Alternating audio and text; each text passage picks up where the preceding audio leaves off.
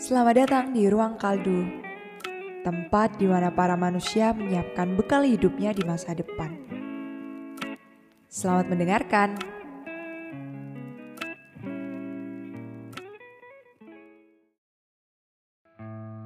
Halo.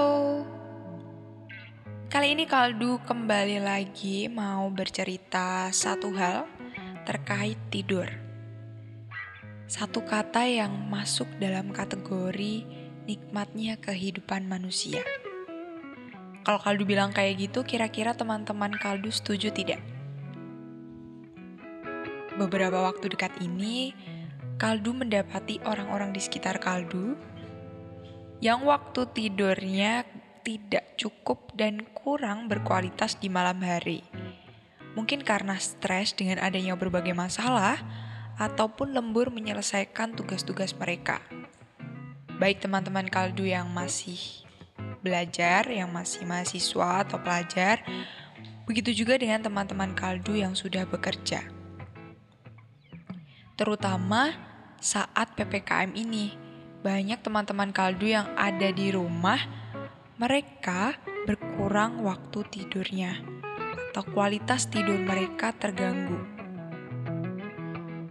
Pun kaldu sempat membaca berita di kompas.com, ada studi yang menemukan bahwa setengah dari responden survei di APAC pola tidur mereka telah berubah ketika pandemi melanda. Nah, kalau kamu adalah salah satu orang yang masih tidur dengan nyenyak, Kaldu harap kamu dapat mengucap syukur kepada Tuhan yang Maha Kasih. Mungkin terlihat sepele, tapi tidur ini adalah salah satu investasi kita di masa depan. Tidur juga salah satu bekal hidup di masa depan.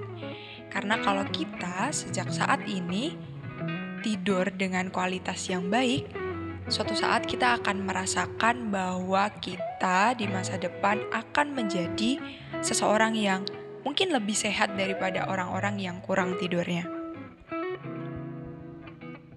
Teman-teman kaldu, kualitas tidur itu sangat penting bagi produktivitas dan kesehatan tubuh kita, baik secara khusus maupun secara menyeluruh. Jadi, jika kita memiliki masalah tidur, maka kita harus mengambil tindakan untuk mendapatkan perawatan. Maka dari itu, kalau Kaldu boleh berpesan, Kaldu harap teman-teman Kaldu bisa memperbaiki kualitas tidurnya agar bisa lebih sehat dan memiliki emosi yang stabil. Mungkin itu saja yang dapat Kaldu sampaikan. Terima kasih telah mendengarkan. Salam, kaldu.